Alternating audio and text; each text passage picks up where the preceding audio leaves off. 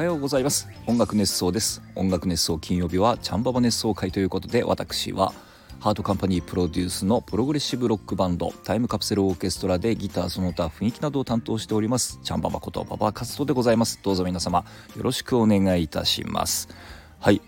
音楽熱奏はハートカンパニーの制作でお届けしております。ハートカンパニーは音楽のプロデュース会社です。楽曲制作、コンテンツ制作などをしております。はい、ということでですね、鳥のさえずりが聞こえますでしょうか。今日はですね、4月の14日の金曜日になりますけれども、チャンババ村から収録を、しております。はい、ということでね、もうウグイスが結構ね、鳴いてまして、ウグイスの声がねたまに入ってくるんじゃないかなと思いますけどもね、 BGM とかぶって聞こえないのかな、ちょっとね鳥の声とともにお届けしたいと思いますけれども、はい、ということでね、タイムカプセルオーケストラの近況報告的なところからいきたいと思います。6月の17日土曜日、みなとみらいブロンテ横浜で行われます、エレキでバーンという我々、タイムカプセルオーケストラのワンマンライブがございますが、こちらのねチケットが、いろいろと発売中でございまして、とは言いつつですね、先日グッズ付きチケットの一時抽選販売の受付、こちらがね、終了いたしました。はい、皆さん結果はどうだったでしょうかね。お申し込みいただいた方本当にありがとうございます。すでにね VIP チケットね、こちらも一時二次抽選販売、終わっております。そして、グッズ付きチケットの一時抽選が、終わりましたということで、次回はですね4月の21日の金曜日から、グッズ付きチケット二次抽選販売の受付、こちらを行います。はい、これグッズはですね、今回のオリジナル T シャツ、そしてオリジナルトートバッグね、デザインが今回このオリジナルになっておりますけれども、こちらの2次抽選販売受付が行われます。これもう VIP チケット、それからグッズ付きチケットの1時、まで終了してますんで、結構ね数が、残り少なくなってるんじゃないかななんていうふうに思うんですけれども、とにかくですね、このグッズ T シャツとトートバッグ、こちらはね、通常のライブみたいに物販では販売しません。このグッズ付きチケット、でしか手に入らない状態と今なっておりますので、この4月21日金曜日からの二次抽選販売の受付を逃すとですね、もう T シャツと、トートバッグは手に入りませんので、ここら辺ちょっとご注意ください。はい、ですのでだんだんね、条件厳しくなってくると思いますので、その後ね一般チケットの販売もありますけれども、こちらももうどんどんこう数が、少ない状態で、今度はもう一般チケットに関しては先着順ということになります。グッズ付きチケット二次抽選販売、4月の21日から始まるこちらは、抽選販売となっておりますますが、その後の一般チケット販売はもう先着順となりますので、確実にチケット欲しい、それから T シャツ、トートバッグが絶対欲しいっていう方、はですね、グッズ付きチケット2次抽選販売、こちら4月の21日から、受け付けますので、こちらをぜひ、お申し込みを、逃さないように、よろしくお願いいたしますということです。はい、よろしくお願いします。はい、我々もうねメンバーは本番に向けてね、本番の前にリハーサルがありますけども、リハーサルに向けてというか、曲を作ったりとかですね、仕込みを、徐々に始めております。ちょっとね内容がもうワクワクする内容が、盛りだくさんですのでね、こちらの方の準備をただいま進めているところでございます。はい、ということで、このねチャンババ村からお送りしてますよなんてことを先ほどね冒頭でお話ししましたけれどもね、いい季節になってきました。チャンババ村、もうこのね大自然の中で、もう屋根も何もないところでねお話をしてますけれども、はい、このチャンババ村ね、先日ですねタイムカプセルオーケストラのメンバーがと、それからタイムカプセルオーケストラのねスタッフ、プロデューサーの斉藤さん、それからね、ハートカンパニーの、外部スタッフである松尾くんがね、来てくれまして、みんなでですねちょっとワイワイとバーベキューをしたりとか、いろんなことをしながらですね、この何でしょう、決起集会みたいなところもちょっとあるのかな、キックオフミーティングじゃないけれどもね、みんなでちょっとワイワイやってですね、ちょっと一致団結して、そのエレキでバーンに向けていこうというような形でですね、ちょっとみんなで集まって、楽しくワイワイやりました。その様子はですね、この、音楽熱奏の、ね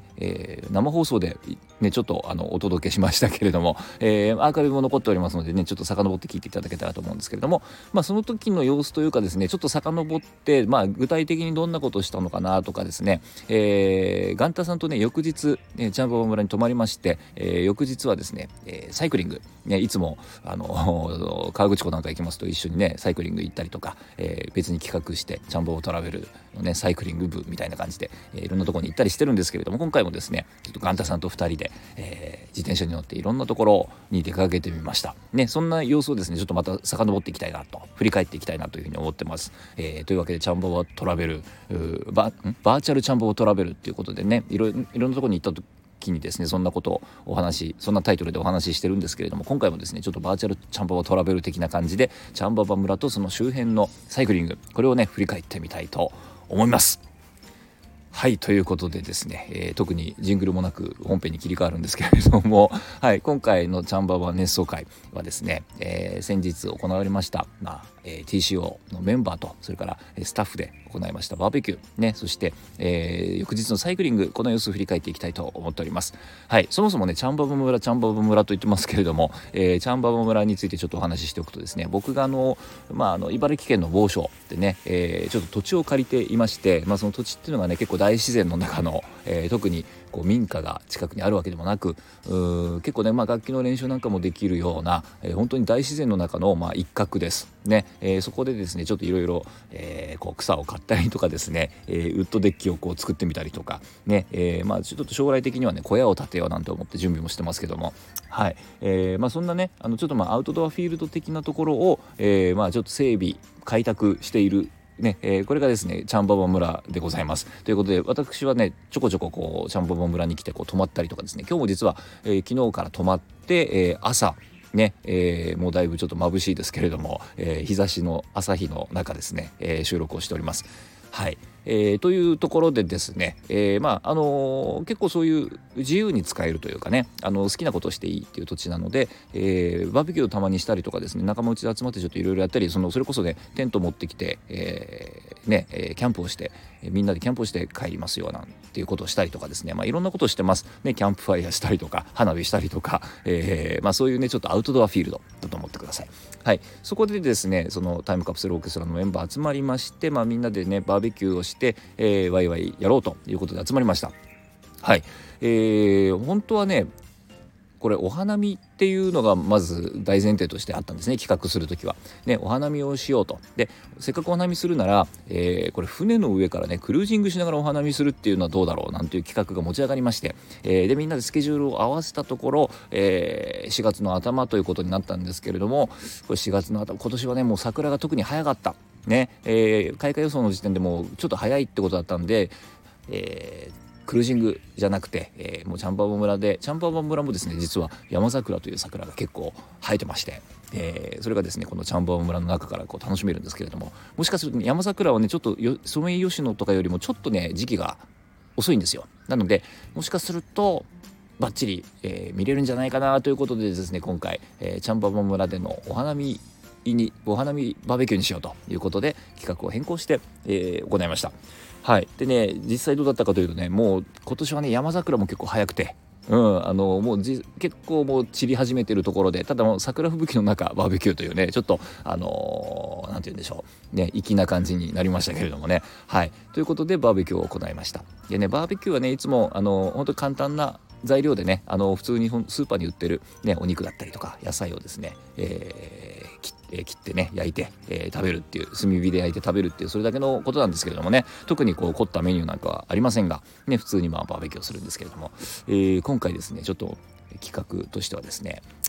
餅つき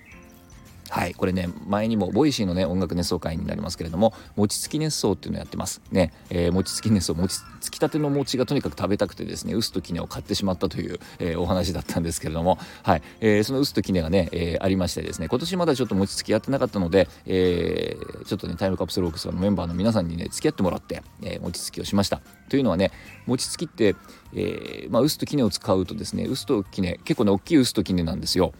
で大体ね本当はね2升ぐらい一気にもち米をつけるとちょうどいいぐらいの大きさなんですけれども、一応1升ぐらいでもなんとか形になるかなということで今回は1升やりました。でね、1升餅をつくと、どんぐらいのお餅ができるかというと、もうとにかくね食べきれないです。はい、1人じゃもちろん食べきれないし、今回は、タイムカプセルのメンバープラス2人、スタッフの方いましたけれども、全部で6人ね、男が6人集まってもですね、一升のお餅ってとても食べきれません。多分ね3分の1も食べてないんじゃないかなぐらいの感じですよ。はい、なので、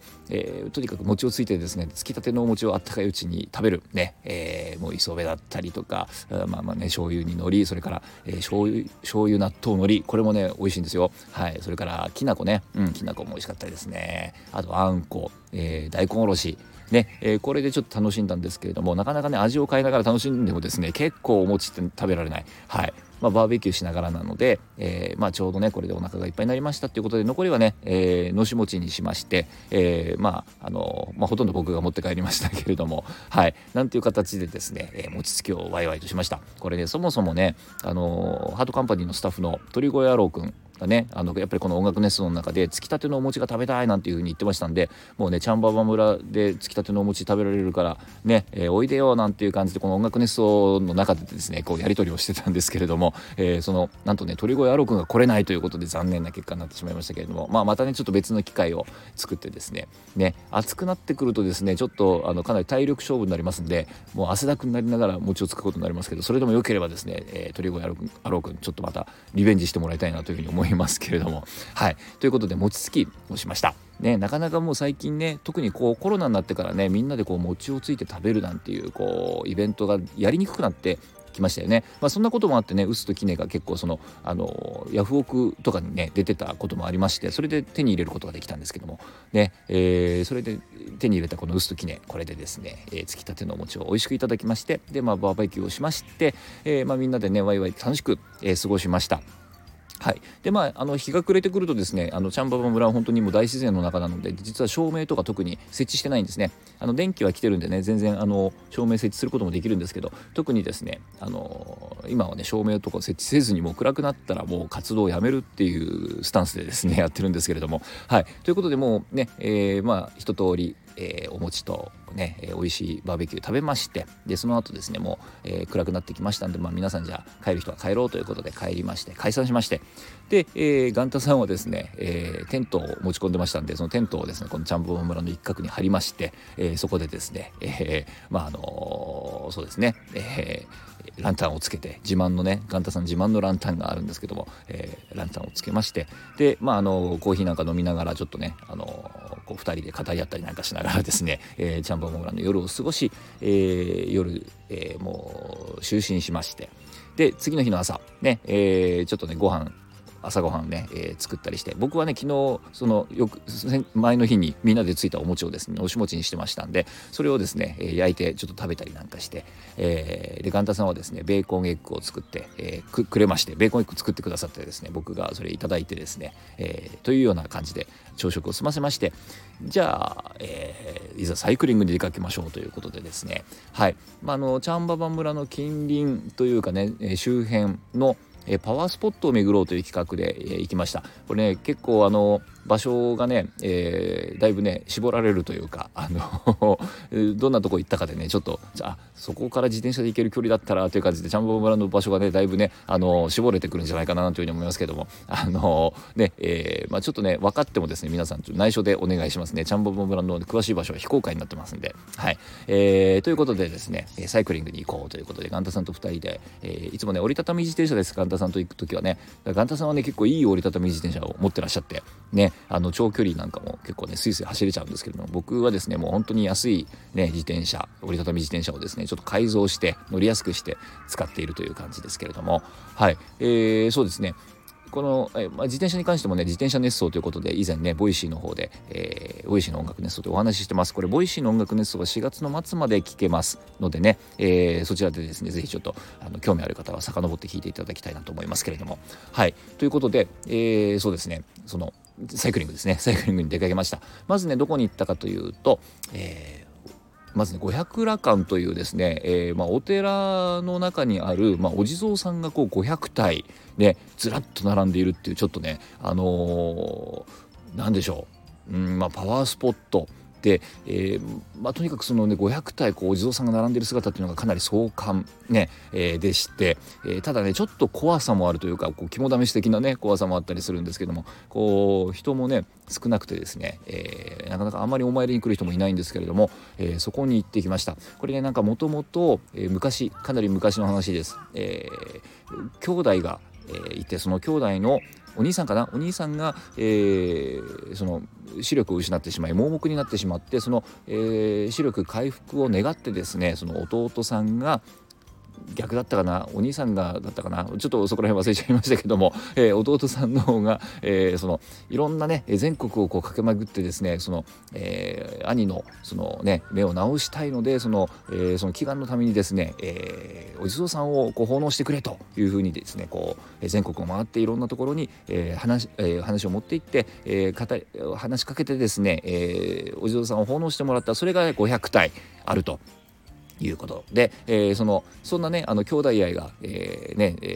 こう美しい物語が背景にある五百羅漢という、その500体のお地蔵さんがある場所があります。こちらちょっとねその結果どうなったのかなんていうことまではちょっと知らないんですけれども、パワースポットとしてですね、結構そのテレビなんかでも紹介されたりしているところですね、その五百羅漢をですねにお参りをいたしまして、いろんな表情のねお地蔵さんがいてね、結構一体一体こう見ていくとですね楽しめると思いますけれども、ガンタさんと2人でこんなお地蔵さんこういうおじさんいるよねとかね、そんなことを話をしながらですね、お参りをしてまいりました。はい、そしてそこから、さらにですねまたちょっと走りまして、今度はですね和田公園というね、ところに行ってきました。ここはねチューリップが有名なんです。チューリップがねすごい数、もうね1万本とかなのかな、もう本当にその時見頃でですね、もう満開、チューリップが満開です。もういろんな色のチューリップがね、綺麗にこう、植えられていまして、はい、以前ねそのコロナになった年かな、や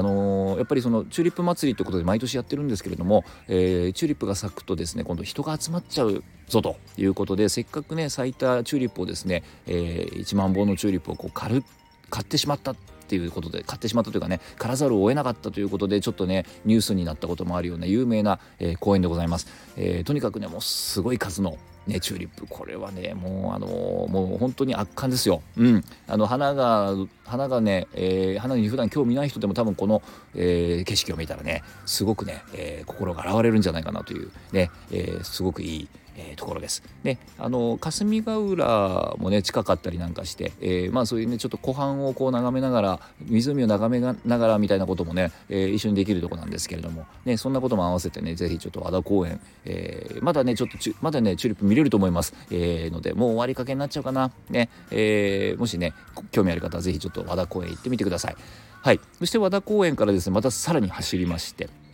大杉神社に行きました。はい、ちょっとね順番前後してるかもしれないです。大杉神社が先だったかな、大杉神社っていうところに行きました。はい、この大杉神社、ね、何が大杉神社かっていうと大きい杉と書くんで、大きい杉がねもちろんあるんですけれども、その大きい杉はもちろんなんですがね、この大杉という言葉にはですねダブルミーニングがありまして、これ勝手に僕が言ってるだけなんですけれども、こ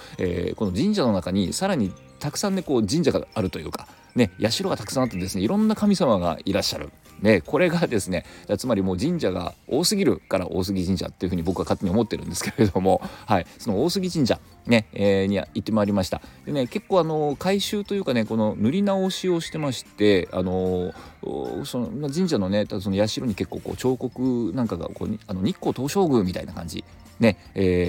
のああいう結構カラフルなね、装飾がありまして、それがね結構特徴ですね。いろんなねこう神様がいらっしゃいます。なのでもう大杉神社に行けばとりあえず自分のこう願い事、何かしらどこかしらの神様に当たるというね、ご利益が、当たるということで、すごくねパワースポットとして、有名なところでございます。はい、でねこの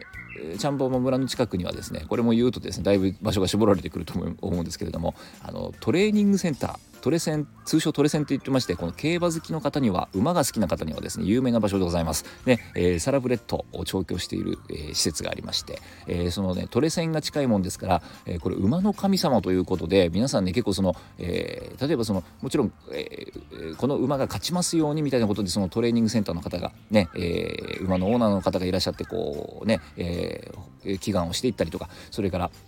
競馬をね、実際にこう馬券を買われる方なんかは、その馬券が当たりますようにということで、訪れたりする、ね、絵馬をね結構かけたりするような、神社でございます。ですので、ぜひこうギャンブル好きの方はですね、この大杉神社もねぜひ、行ってみていただけたらなというふうに思います。はい、そしてその、そこからですね、今度ねお昼ご飯食べようということで、このね茨城ね、それ茨城のこう霞ヶ浦周辺っていうのはこうレンコンが有名なんですね。レンコンが、名産といいますか、本当にねもう霞ヶ浦のほとりはですね、前にもねガンタさんと、そのチャンバボトラベルのサイクリングでですね行きましたけれども、霞ヶ浦周辺は本当にねこうレンコン畑が多いでね、そのレンコンが名産になってまして、僕らがね行ったところは朝日食堂というね、食堂で、こちらはですねレンコンメニュー推しの、食堂です。美味しいんですよ、このレンコンがね。僕はね、レンコンソースがかかった、カツ丼、これをねいただきました。ソースカツ丼ね、レンコンソース、レンコン味噌か、ごめんなさい、レンコン味噌というねソースがあるんですけども、このレンコン味噌がね美味しい、甘辛くてね、ご飯にかけて食べたりなんかするとねすごく美味しいんです。歯ごたえなんかもあってね、それがかかったとんかつをいただきました。でガンタさんはですね、レンコンカツ丼、これはですね、最初ですねレンコンがただ揚げてある、カツ丼を想像してたんですけれども、来てみたらですね、ちゃんとこうレンコンとこう豚肉がミルフィーユ状になってまして、豚肉の味とそれからレンコンの食感が両方楽しめると。でね、これがねレンコン好きには、たまらないところなんですけれども、輪切りにした状態と縦に切った状態で2つの食感が楽しめるね、というですねレンコン推しの、他にもねレンコンメニューたくさんありましたけれども、ぜひですね朝日食堂もですね、もしよろしかったら行ってみてください。レンコン好きな方にはたまらない食堂です。はい、いただきまして、レンコンメニューをいただきまして、でそのままですね今度はまた、次の場所へ行くんですけれども、これ茨城というとですね、有名な場所の一つになると思うんです。はい、牛久大仏という場所がありましてですね、牛久大仏に行ってまいりました。はい、牛久大仏ってねとにかくねこの大仏様が大きいんです。はい、高さでいうと120メートル。はい、奈良の大仏様より全然大きいですよ。ちなみに自由の女神、アメリカのね自由の女神よりも全然大きいです。はい、っていうですね、もう牛久大仏の手のひらの上に、奈良の大仏様が乗るんじゃないかっていうふうに言われてるぐらいの大きさの比率です。はい、なのでねこの茨城のね地元の中高生はですね、修学旅行でこう奈良の大仏様なんかを見るとですね、ちっちゃいなっていうふうに思うらしいですぐらいね、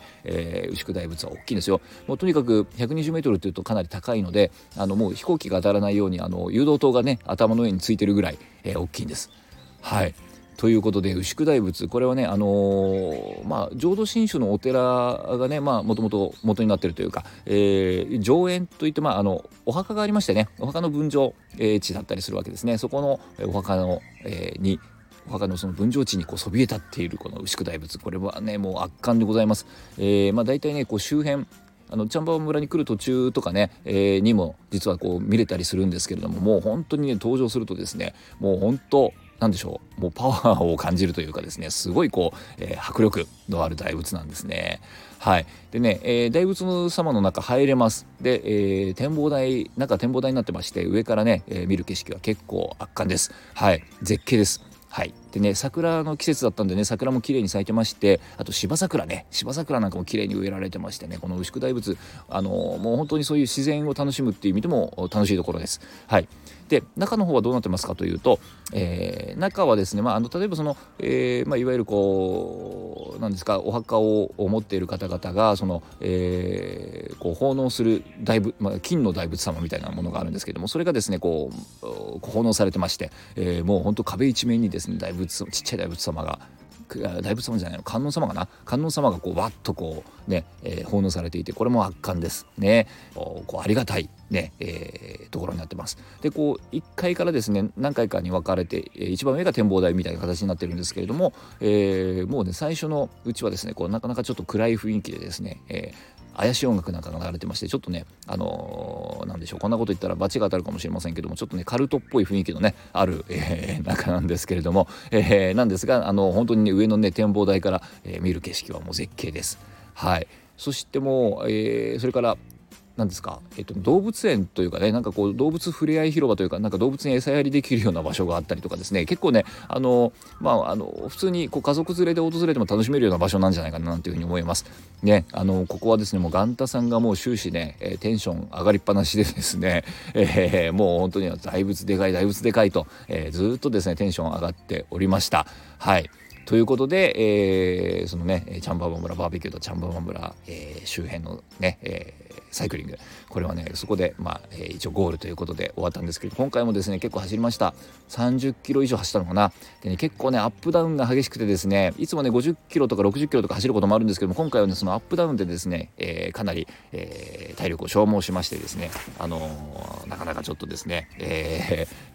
過酷なサイクリングになりましたけれども、でもまあ楽しかったですね。やっぱり、サイクリングいいもんですね。またちょっとね違う企画を立てて、またね、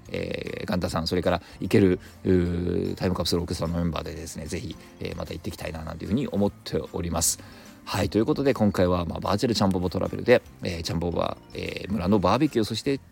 サイクリング、こちらのね様子をちょっと振り返ってみました。はい。ということで何の、区切りもなく、エンディングに突入しようかなというふうに思っているんですけれども、はい。今回はですね、チャンババ村からこの音楽熱奏、チャンババ熱奏会をお届けしました。はい。そうですね、チャンババ村のね大自然の中ね、ほんと外でねなんかご飯食べたりとかするとね何でも美味しかったりとかしてですね、このチャンババ村、とにかくこう焚き火をしたりとかね、そんなことも自由にできたりしますんで、そんなことをしながら楽しむ場所ですね。ここでですね、タイムカプセルオーケストラのメンバーが集まってっていうお話でした。はい。先ほども言いましたけども、この生放送でね、その時のチャンババ村から生放送した様子がですね、このスタンド FM 音楽熱奏会でアーカイブとして残ってますので、ぜひそちらもね振り返って聞いていただけたらなと思います。それからボイシーでの音楽熱奏、こちら4月末まで聞けます。チャンババ村のことについてだったりとか、それから自転車のことについてね、なんていうこともいろいろちょっとお話をね、音楽熱奏、ボイシーの音楽熱奏の中でしておりますので、ぜひねちょっと4月末までしか聞けませんので、興味ある方はちょっと振り返って聞いていただけたらななんていうふうに思っております。はい。ということでですね、このスタンド FM もですね、いつもこのエンディングでね、コメント返しをしてたんですけれども、コメントというかこう、コメントだったりとかこうレターをね、いただける、お便りをいただけるところがございまして、その、お便りの方ちょっとね、いただきましたんで、ちょっとそれに対してちょっとお答えをしていきたいなというふうに思ってますけども、